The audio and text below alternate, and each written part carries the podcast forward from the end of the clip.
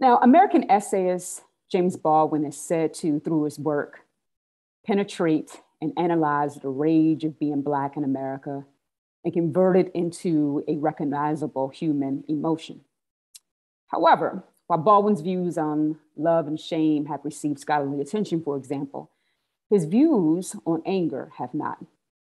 Now, this is surprising given that Baldwin is often described as angry.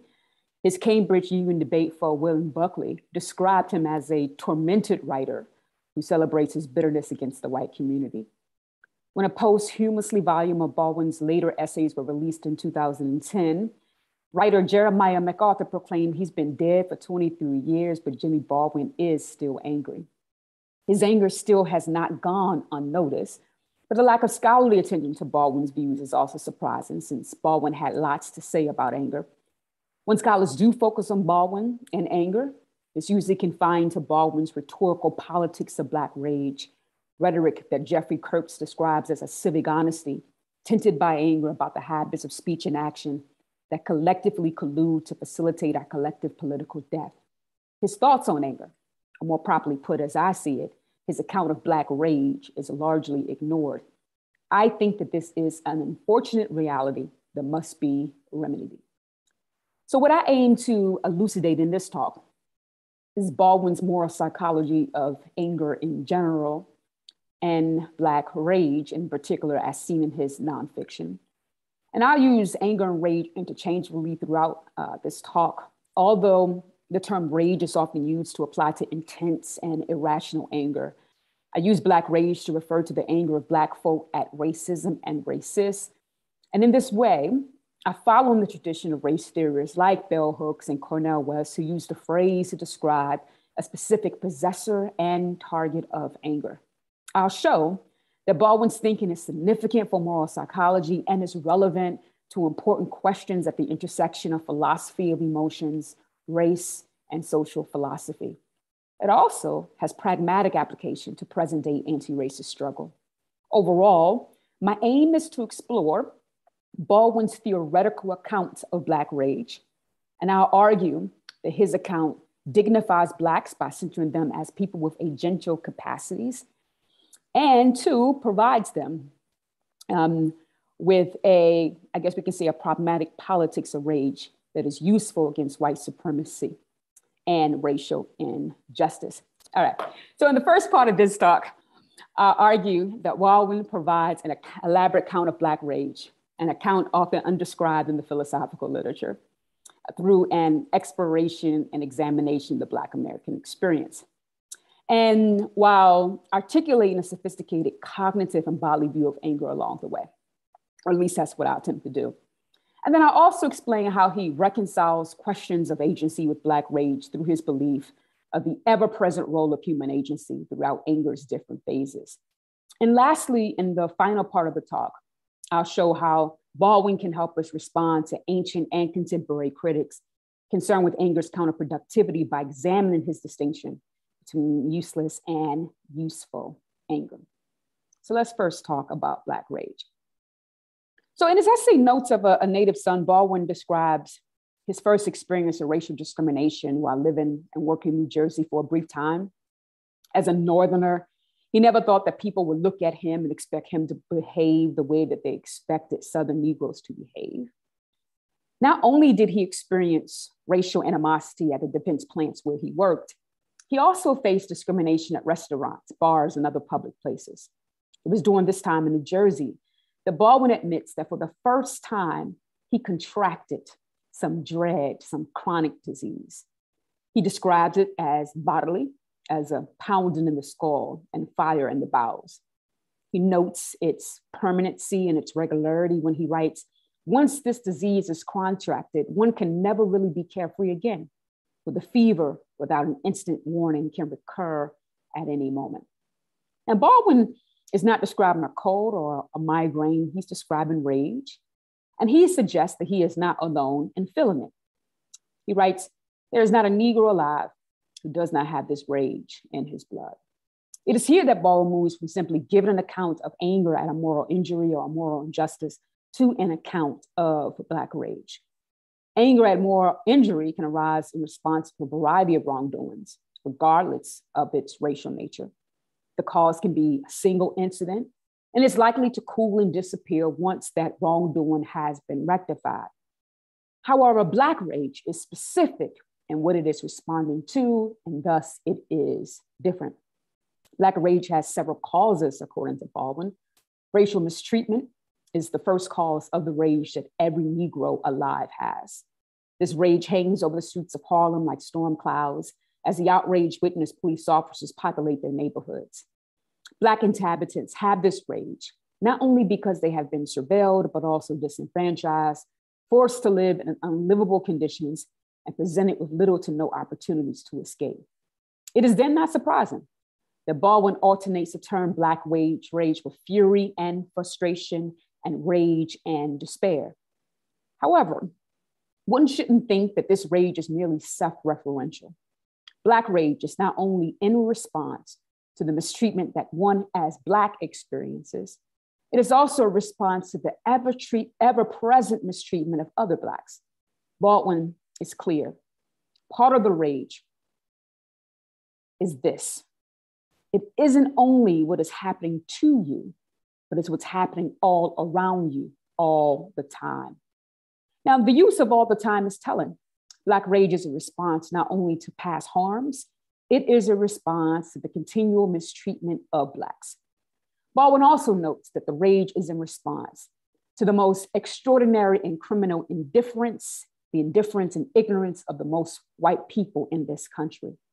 Now, we must be careful not to lump indifference and ignorance together. Indifference is attitudinal, ignorance is epistemic. So let's address each in turn. While there are whites who directly mistreat Blacks, there are many who witness it with indifference. They lack sympathy and compassion in the face of Black suffering. The other cause is socially epistemic in nature. It is an example of what Charles Mills describes as white ignorance. And Mills credits Baldwin and other 20th century African Americans with making it a theme in their work.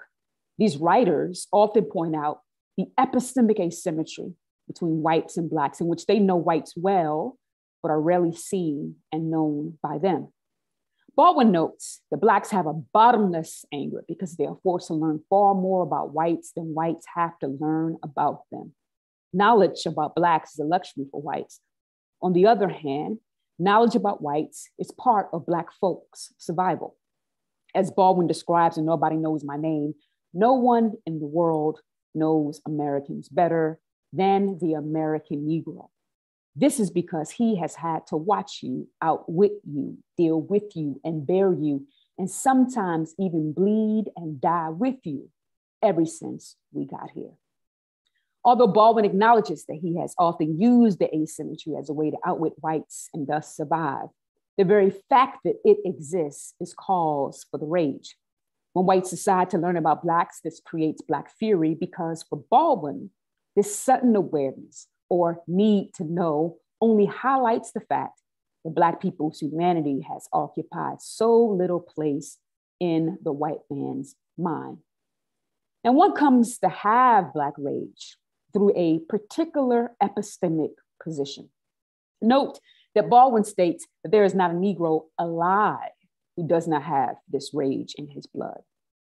If Baldwin means that every Black person has this rage, then the meaning of the claim will still hold absent of the word alive, since it is already presumed that the subject Negro refers to subjects in the present tense. However, I think the use of the term alive is intentional and not redundant. Alive does not refer to physical life, but an enlightened one. Baldwin claims that only Negroes with a certain level of consciousness have this rage, the Black rage is born out of an examined life. An examined life of Baldwin is a life of endless questioning, re examining, journeying further, onyx examination, criticizing, and intellectual activity where one is willing to be pierced by the sword of truth. The subject of examination is oneself and the world. An examined life requires an engagement with the past and the present, learning and understanding through self appraisal, and unwillingness to see through the world of illusions. The primary illusion in America for Baldwin is its exceptionalism, it is an illusion that America actually lives up to the standards it sets for itself and has achieved freedom in every way. But Negroes alive know better. This knowing better, born out of examination, creates an anger, not a bliss or a contentment. But Baldwin, as it was for Socrates, the unexamined life is not worth living. It is possible that Blacks who do not have this rage have not lived an examined life. Baldwin, in No Name in the Street, gives an example of this when he recalls gifting the suit he wore to Martin Luther King Jr.'s funeral to an old friend. When he visited him, Baldwin could not understand how nothing seemed to have touched this man. He was, for Baldwin, unknowable about the raging school battle or anti poverty pro- program. He seemed little touched by the catechism in his own house and all around him as he was by the mail he handled every day.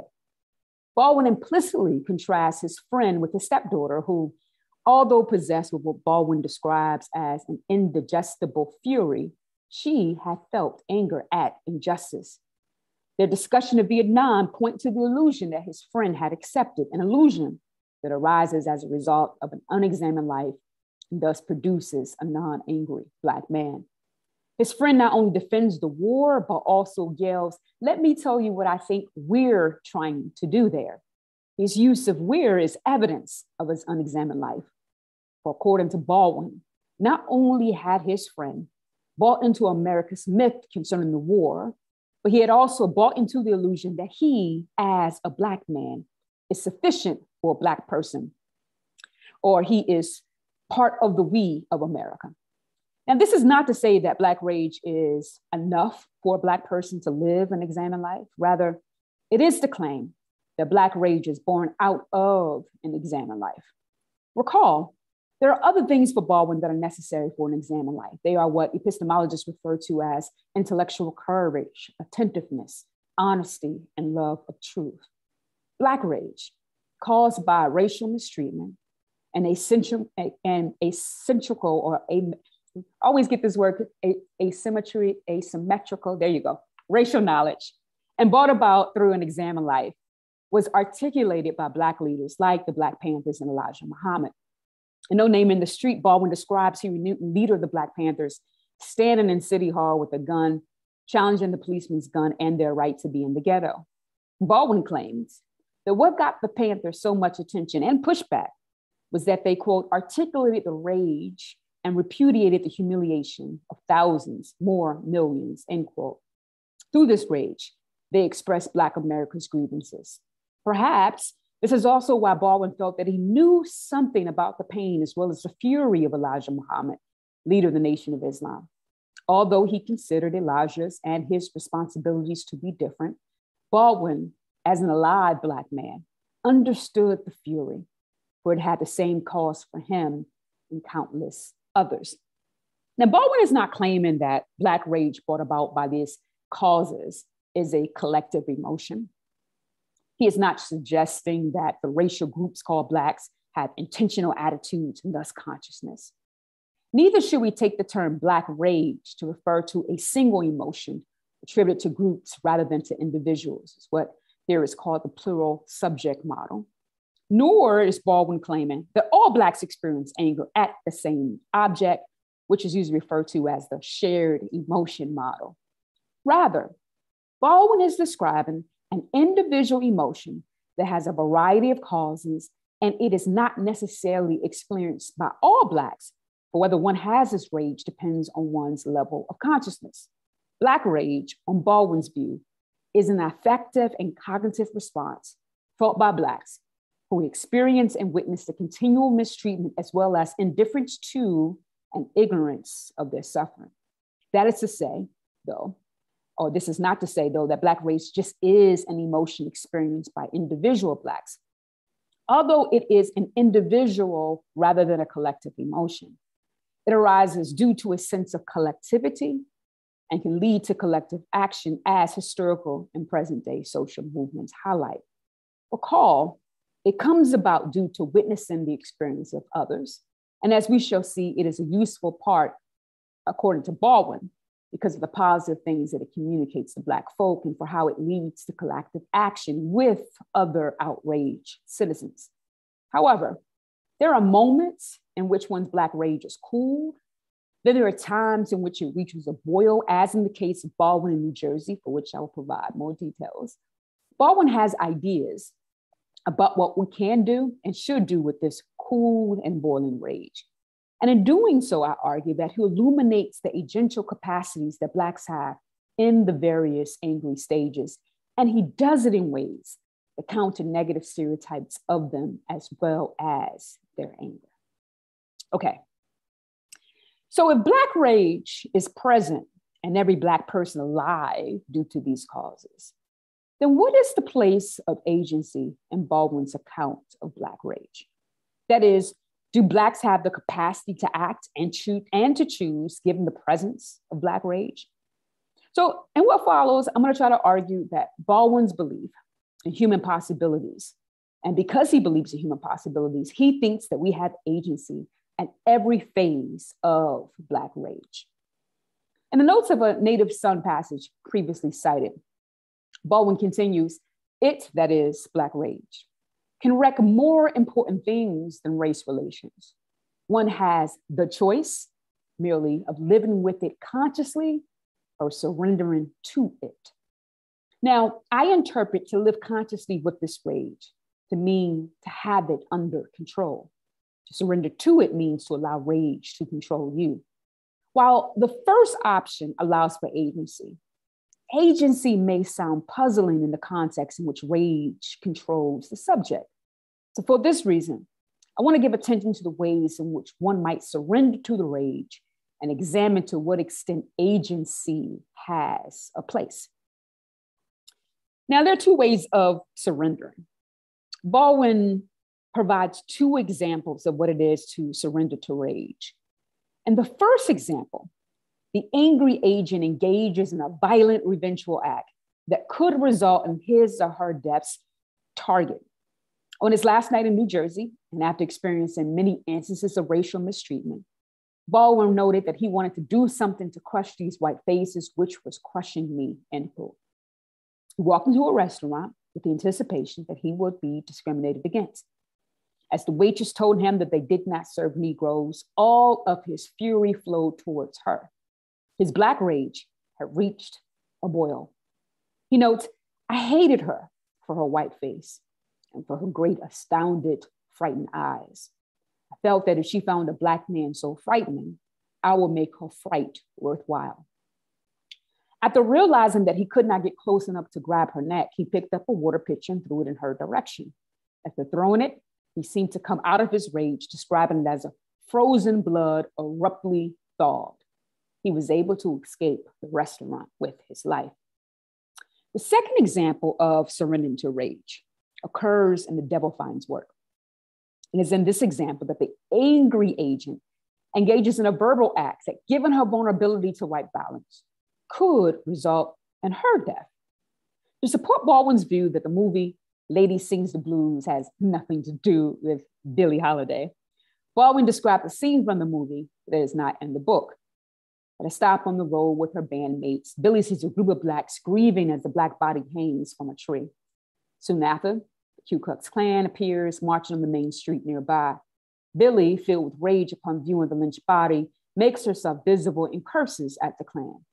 Like Baldwin, her and her white bandmates are able to escape. Now, Baldwin thinks that this encounter did not happen, not only because it is not in the book, but because, as he writes, one of the necessities of being Black and knowing it is to accept the hard discipline, learning to avoid useless anger and needless loss of life. Every mother and his mother's mother's brother is needed. While Baldwin is correct to point out the scene's inconsistency from the book, the fact that it should not happen doesn't support the fact that it did not happen. Recall, Baldwin also surrendered to anger. However, more importantly, I think Baldwin is making a normative claim. Consciously living with anger, that is, rec- controlling it, requires us to avoid useless anger. Surrendering to anger, that is, allowing it to control you, can result in a loss of Black life. This should not happen because every Black life is needed. Given what Blacks know about whites, they know better, for they are schooled in adversity long before white people are. They perceive danger far more swiftly. They know their white comrades, brothers, far better than the comrade does. Before elaborating on the useless anger that Baldwin reinforces or references, it is worth examining the agency involved in living with the rage consciously and surrendering to it. And note Baldwin's use of choice in the above passage. He thinks that we have to choose or we have a choice either to control our anger or allow our anger to control us.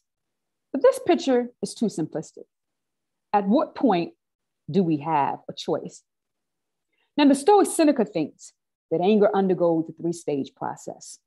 In the first stage, the emotion begins without reason being involved. Indeed, he thinks the first stage should not even be called, called anger since the agent is experiencing an impression and not a passion. It is involuntary bodily movements, no more anger than the impression itself, he says. In the second stage, the emotion comes into being and reason can operate here with the agent choosing to resist or surrender to it. Here, according to Seneca, anger appears. It's born from deliberation and can be eradicated by deliberation. In the third stage, anger is fully developed and it is beyond the capacity of control. Seneca writes, it desires vengeance, having overthrown reason. Now, Seneca thinks that choice only occurs in the second stage. The second stage seems to fit with Baldwin's simplistic picture avoid or surrender. But is there choice on Baldwin's view in the other stages. Baldwin's account of the relationship between the examined life and Black rage rejects Seneca's first stage view. For we come to be angry by living an examined life. This is not to say that we can think ourselves into the emotion or that we should fully reject Baldwin's disease metaphor. Rather, it acknowledges that reason is not fully absent in the first stage. On the other hand, the New Jersey restaurant incident seemed to support Seneca's third stage view. Baldwin writes When we re entered the streets, something happened to me which had the force of an optical illusion. I felt a click at the nape of my neck as though some interior sting connecting my head to my body had been cut. The sound of the pitcher crashing. My blood frozen abruptly thawed. I returned from whenever I had been, I saw for the first time. This description seems to illustrate, at least in somatic terms, the Baldwin is being controlled by his anger. Something has happened to him. Once anger is fully developed, does Baldwin think we then lack control? If Baldwin thinks that every Black person alive already has Black rage, he would not also remind them of their choice if he did not think that they had the capacity to control it. Unlike Seneca, anger is not beyond our control for Baldwin. While both Richard Wright and Baldwin understood that to be Negro is to be enraged almost all the time and both aimed to express it, Baldwin had a solution. The first problem is how to control that rage so that it won't control you. Baldwin thought, thought that although we may have, or we all may have it, a private Bigger Thomas living in the skull, we are not doomed to failure. He believed the real psychological situation of Blacks is that they are always faced with a choice. Now, one might object by suggesting that the worry for Baldwin is not anger, but expressed anger. Perhaps every Black person alive does have a rage inside of them, but if they let it out, they will be controlled by it. However, this contradicts Baldwin's admonishments for Blacks to express their anger. It was unexpressed anger, anger that remained bottled up, never expressed to its target, that was problematic for Baldwin. He notes that inarticulate rage was all the more dangerous because it was unexpressed and therefore, therefore could turn into bitterness. Now, does Baldwin think that there is a lack of agency in boiling Black rage? Well, insofar that you can describe yourself as having been enraged, that you can recount it afterwards and reflect on how you felt, then you are agentially contributing to the action and thus have some kind of minimal agential capacity. On this view, Baldwin does not think that there's a lack of agency, even in boiling Black rage. Baldwin is able to relive the moment over and over again, like an automobile accident. He acknowledges that he had no conscious plan, but he was aware of what he wanted to do. That was to crush these white faces. Baldwin is also able to reflect on his attitudes. He writes, I had been able to, I had been ready to commit murder. Note that Baldwin never criticized the enraged state as if it is to blame for taking away his power to act otherwise. Instead, Baldwin criticizes himself for surrendering to the emotions and attitudes involved in the state. He writes, My life, my real life was in danger, and not from anything other people might do, but from the hatred I carried in my heart. It was ha- hatred he chose to carry, just like he chose to enter the restaurant, to not touch the waitress uh, with his hands. This inability to choose and act does not ignore his bodily experience, but explains that both can be present at the same time for Baldwin. In sum, on my reading of Baldwin, there's capacity to choose throughout Black Rage's several phases, including the kind of boiling rage that he experienced. Anger is not something that we are overcome by, cannot control. Rather, it is something within our control from which deliberate action is engendered. We are not fated to one kind of anger. We have a choice to engage in the useless or useful kind, and thus useless or useful action. As we shall see, it is this agential capacity that makes it possible for Blacks to protest, criticize, and create through rage, that is, to choose useful anger. More specifically, Blacks who have this anger also have control. Contra stereotypes of Blacks as irrational and out of control. Baldwin attributes agency to them in ways that humanize and dignify them as rational beings through his theoretical account. So now that we know what we can do with Black rage, and the question is, what should we do? Now, I want to give attention to Baldwin's useless anger and argue that it is, according to Baldwin, what Blacks should avoid and a valuable concept that reveals a target of anger skeptics concerned with anger and productivity. More importantly, it provides Blacks with a pragmatic politics of rage that can be used in the service of anti racism struggle.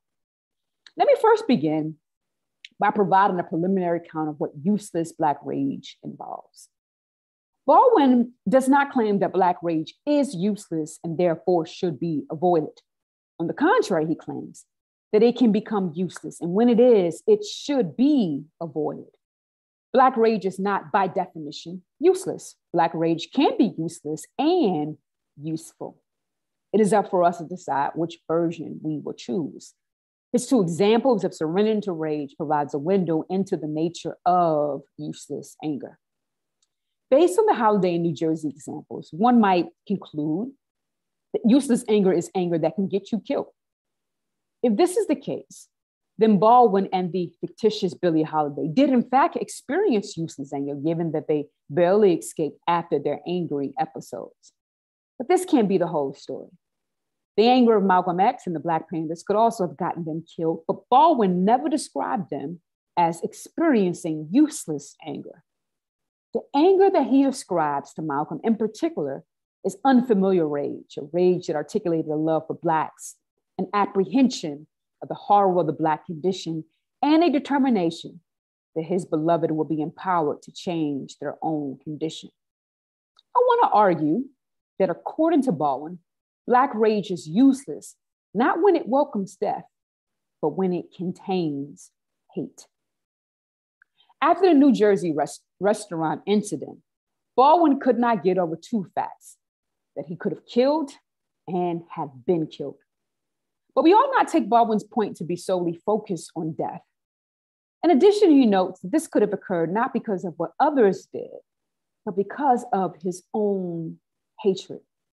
So I take Baldwin's concern not to be with the overwhelming power of anger, but instead with one's capacity to hate oneself and others through anger. Baldwin acknowledges that the hate that Blacks have for whites is different from the hate whites have Blacks. The former is not born out of superiority, but the need to get the white man off his back. Nevertheless, for Baldwin, This hate can still have a murderous power over you. He calls this a self destroying limbo, a limbo from which he could not write. It is a self destroying state he had witnessed his father succumb to and one that he strove to resist. Anger is useless for Baldwin, not when it prevents one from being heard, less digestible to whites or doesn't lead to reform. It is useless when the anger contains hate. And such a hate can lead to physical and existential death. So we ought not take Baldwin's caution against useless anger to be an indictment against Black rage in general. And this view stands in contrast to the counterproductive argument tradition of William Buckley, Seneca, and more recently, Martha Nussbaum. In her 2018 paper, The Aptness of Anger, Amia Srinivasan gives attention to the 1965 Cambridge Union debate between Malcolm and Buckley. Buckley argues against Baldwin's politics of anger because he focuses on the past, on what has been done. However, it doesn't turn its gaze towards the future. Buckley notes, quote, Negroes have done a great deal to focus on the fact of white discrimination against Negroes. They've done a great deal to agitate a moral concern. But where, in fact, do they go now? He also claimed that this anger only leads to self destruction and motivates white violence. For these reasons, it is counterproductive for Buckley. Now, Buckley joins a long tradition of anger skeptics. Seneca believed that anger aims at destruction. He writes of anger that it is, above all other emotions, hideous and wild, raging with an utterly inhumane lust for arms, blood, and tortures. Anger is a short madness, for it is equally devoid of self control, forgetful of kinship. Seneca's claiming that anger makes a person out of control, and his anger is likely to, to lead to revenge and also break important bonds. And Nussbaum, influenced by Aristotle, thinks anger is irrational because it conceptually has this vengeful hope, hope rooted in the thought then one can actually undo what has already been done through revenge. Therefore, Nussbaum claims that the best way to achieve a just society is through love and generosity. And they are our best options because, contrary to anger, she believes that it's not status focused, nor are these attitudes backward looking, but focused on the future. Srinivasan argues that there is more to anger, normatively speaking, than its effects taken on a moderate functionalist view in which she admits that anger has typical behavior expressions and can be altered by cultural programming, Srinivasan claims that we should not ignore anger's aptness, even when counterproductive. On her view, the fact that anger could be counterproductive does not provide us with decisive reasons not to get angry. But another point is worth mentioning. Srinivasan continues by claiming that Buckley and other critics' real target is not anger apt or not, but it's stereotypical expressions. That is to say, their worries are directed towards stereotypical angry behavior, violent or seemingly out of control expressions of anger, for example. However, I do not think that anger skeptics like Buckley and Nussbaum's real target is only anger stereotypical expression. There are times in which we are angry and vengeful expressions are not part of the picture being angry with our children is an example. I also do not think that Baldwin is concerned with anger stereotypical expressions, as I have already addressed. The expression would be all things considered the same, whether it is useless or useful anger. For example, Billie Holiday, when angry, might curse at the television, just as she cursed at the, at the Klan. Baldwin, when angry, might throw a pitcher of water on a garden lawn, just as he threw a pitcher at the white waitress. The worry for angry skeptics, as well as Baldwin, cannot be reduced to expression. What Baldwin's work highlights is that the real target is a protracted anger, which tends towards hatred and is then manifested in schemes of retaliation and vengeance, at least according to Robert Solomon. In Baldwin's view, what is the difference between useful and useless anger is the presence of hate in the latter. This is not merely an expressive counterproductive issue for Baldwin. More importantly, it is an internal counter love issue. Baldwin's criticism of anger appears only when it is tied to hate. Hear Baldwin at length from A Talk to teachers, he writes. What I am trying to get at is that by the time the Negro child has had effectively almost all the doors of opportunity slammed into space, there are very few things that he can do about it. He can more or less accept it with an absolute inarticulate and dangerous rage inside. All the more dangerous because it is never expressed. It is precisely those silent people whom white people see every day of their lives. I mean, your porter and your, your you know, maid, for example. He says, they really hate you, really hate you because in their eyes, and they're right, you stand between them and life. Black rage is not dangerous when it rises in intensity. It's dangerous when it contains hate, hatred for whites and self hatred. This is useless anger for Baldwin, and useless anger should be avoided. Now, given this, what can we infer about useful anger on Baldwin's account? Rather than containing hate, useful Black rage contains love. It involves and expresses love for Black people, a love that also involves affirming and valuing Black life without giving in to the hate and supremacy that befalls white races. It must be noted that hatred toward whites does not necessarily suggest a love for Black people. Baldwin admits in his essay, Autobiographical Notes, that his hatred of whites did not mean that he loved Black folks, for he had once despised them because they had failed to produce Rembrandt. On the other hand, use for Black rage both avoids hatreds of whites and involves a love for Blacks. Bell Hooks criticizes Cornel West for his depiction of Malcolm X's Black rage, because she thinks that because West makes rage synonymous with great love for Black people, and by collapsing Malcolm's rage and his love, West attempts to explain that rage away, to temper it. For Hooks, Malcolm's rage was not just about love, it's about his commitment to justice. Is my reading of Useful Black Rage vulnerable to Hooks's criticism? Well, I do not think that collapsing or connecting rage with love is necessarily an act of tempering the rage. The strength of the temper accusation will depend on one's view of love. The love that Baldwin had in mind was not a kind that would successfully temper the rage. Rather, it makes it much more revolutionary, by which I mean it counters the status quo and its dominant values, and it focuses on resistance and freedom. Consider that Baldwin thought that Negroes in this country are really taught to despise themselves from the moment their eyes open to the world. Political theorist Crystal Braun remarks on Baldwin's loving stance as follows Love requires an investment of mind, but also of spirit. Racial oppression and abuse tend to motivate a person to turn the attention of the oppressed and the abused on herself. This broadly leads to despair, and despair can sub- subsequently manifest self hatred and self pity.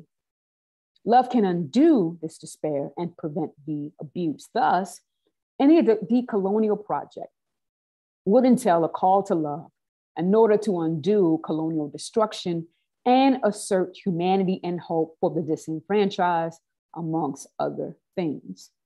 Black theologian James Cone reminds us that love and Blackness undermines white supremacy. Hooks in later chapters of her book, Killing Racism, even motivates the idea of love and Blackness as political resistance, claiming that Black rage is useful when it involves or expresses a love for Black people is not a move to temper the rage, it reveals just how radical and useful that rage is, since the very idea is a resistant and refusal enterprise.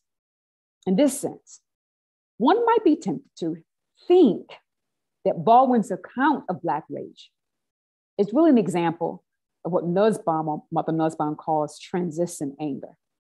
Unlike garden variety anger, which on her account is status focused and involves a payback wish, Transition anger does not contain a desire for retribution, but rather, in her words, always extends to the wrongdoer a generous type of love and hope for a future of cooperation and constructive work.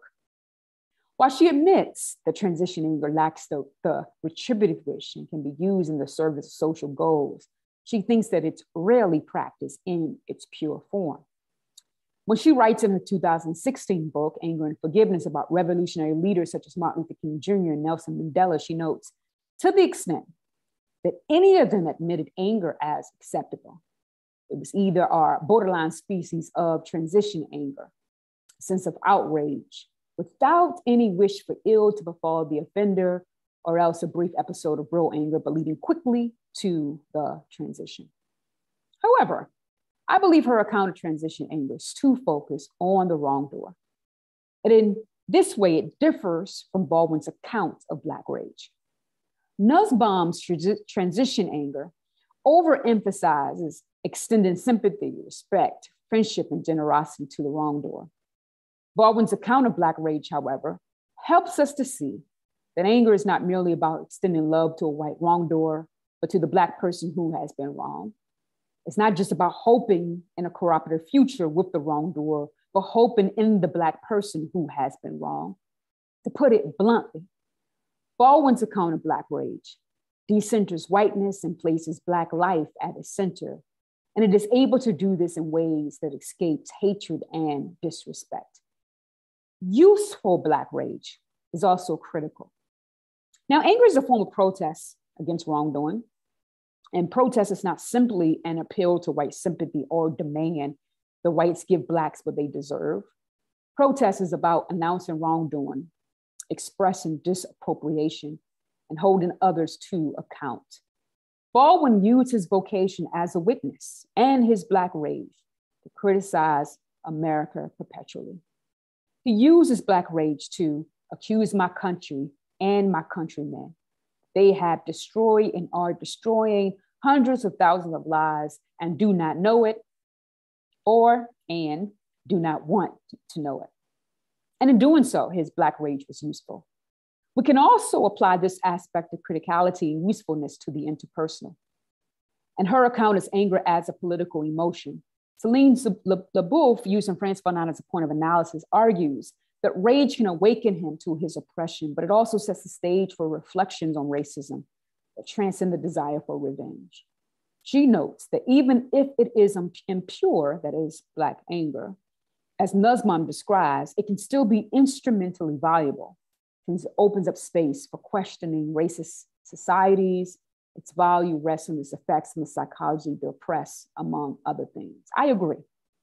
In the case of Baldwin, useful anger is not only anger brought about by an alive consciousness, but it rests on the effects that this questioning and examination has on the Black person. In additioning, or in addition, this question also becomes useful since it is a prerequisite to social action, action that is rarely engaged in alone, but instead undertaken in solidarity with other outraged citizens who are motivated to act because of their Black rage. Baldwin writes, I'm not a doom monger. We don't look at it, you can't change it. You've got to look at it. Useful Black rage is also creative. Baldwin knew that his rage was useless when he was unable to write. Recall that it was a self destroying limbo of hatred and fear from which he could not write. He can therefore, or we can therefore infer that useful rage was rage that allowed him to write. This creative Black rage hit him while in Paris while looking at a picture of 50 year old Dorothy Counts was attacked by a white mob on her way to school in Charlotte, North Carolina. Although he would stay in Europe another year, Baldwin's self described fury, brought about by the image, is what would eventually lead him to pay his dues by visiting the South to bear witness and record his account and thoughts and such works as No Name in the Street. When he recounts Billie Holiday's rage, what makes it useless for Baldwin is his hatred. What would make it useful, at least in part, will be its motivating force in the creation of the bittersweet tune, Strange Fruit. Baldwin acknowledges that protest literature, like Richard Wright's Native Son, Angry Writing, was useful and that it allowed him for the first time in his life to see express the sorrow, the rage, and the murderous bitterness which was eating up my life and those around me. He admits that Wright's work was an immense liberation and revelation for him. However, Baldwin's criticism of Native Son was not that Wright used his anger to create literature. As one of the last Erngel productions that recorded his days of anger, Native Son's overwhelming limitation was, according to Baldwin, Its depiction of Blacks in a fantastic and fearful image with no tradition or social connections. The image of Bigger Thomas presented a certain picture of Black rage that fed into myths of monstrous Blacks who had all the inevitable potential or potential for violence. Such a myth provided moral immunity from individual and collective responsibility. In other words, it falsely illustrated a Black rage that was absent of agency and lacked love and creativity. It depicted a false view of Black rage as patholo- pathological and always useless. Note that Black rage usefulness does not depend on its ability to bring about any reform. Black rage, with its love, criticality, and creativity, is useful because it communicates disapprobation of injustice and affirms love and value of and solidarity with Blacks. While Black rage may be criticized for discouraging uptake by whites, inciting white violence, or being merely cathartic and not politically efficacious, Baldwin helped us to see that its usefulness cannot be measured solely in terms of political contributions. He shows that Black rage is useful when it satisfies other purposes. Now, what is the relationship between agency and this useful anger? Black rage, like or Black folk, like other moral agents, are able to deliberate and to act and thus make their anger useful, from which they can use then use to value others, to protest oppressive conditions, and ultimately change their world. And it's this ability to choose that Baldwin calls our attention to. He highlights how Black agency is revealed both in Black's ability to not be controlled by anger, as well as to choose what their anger would do in the world. Black rage is not just something that Black folk can feel, there's also a way to act in the world. Baldwin reminds us that Black rage is a way to respond to the world in a critical, loving, and creative way, all in the service of dismantling the racial causes and conditions for it. And in doing so, Baldwin not only defends an emotion, but he also defends Black life and Black people's moral and political possibilities. Now, fortunate for me as a human being, living in a society that has a lot of problems with racial injustice, but also as a scholar who is engaged in philosophy of emotion you know, I'm happy that anger is currently undergoing a resurgence in philosophy. Moral psychologists are exploring the nature and the function of anger. Political philosophers are exploring its role in public life. And ethicists are examining its aptness, virtue, and vices. As philosophers explore these themes, I think it's important for them to not only have conversations with each other, but also to rely on work being done in the empirical sciences and in the humanities. Among the humanists that we can benefit from is James Baldwin. As a writer who helped explore the complexity of the Black experience and the white supremacy that inflicts it, Baldwin had a lot to say about the anger of Black folk and has a unique gift of combining both the empirical and the theoretical in a way that not only provides answers to philosophical questions concerning anger, poses important ones as well. Baldwin helps us to understand the nature and the causes of a unique type of anger of the oppressed. He helps us to recognize our agential capacities at each angry stage. And he helps us to make use of guidelines to evaluate and to use the emotion.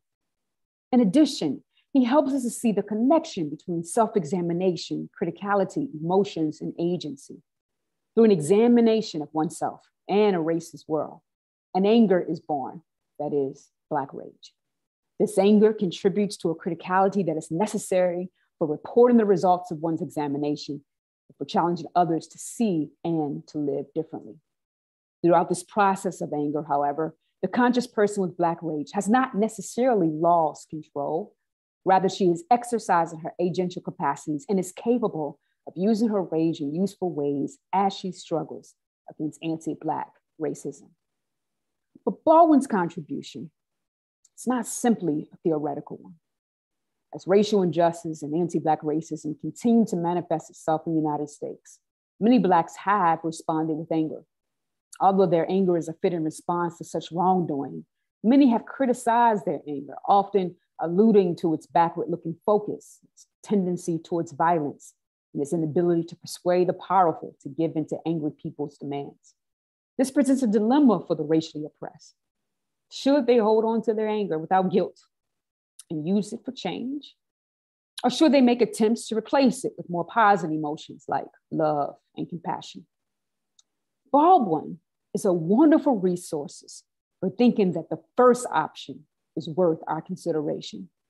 He helps us to see that Black rage is not pathological, it is rational, warranted, inclusive, and useful. He also helps us to see that Black people who are angry are not necessarily out of control, selfish, or ignorant. In some, Baldwin's work enriches our view on emotional experience, as well as the moral and political conditions that create it. And he does it by converting it, that is Black rage, into a recognizable human emotion, while also making those who feel it recognizable as moral and political agents. And we are indebted to him for such a contribution. Thank you.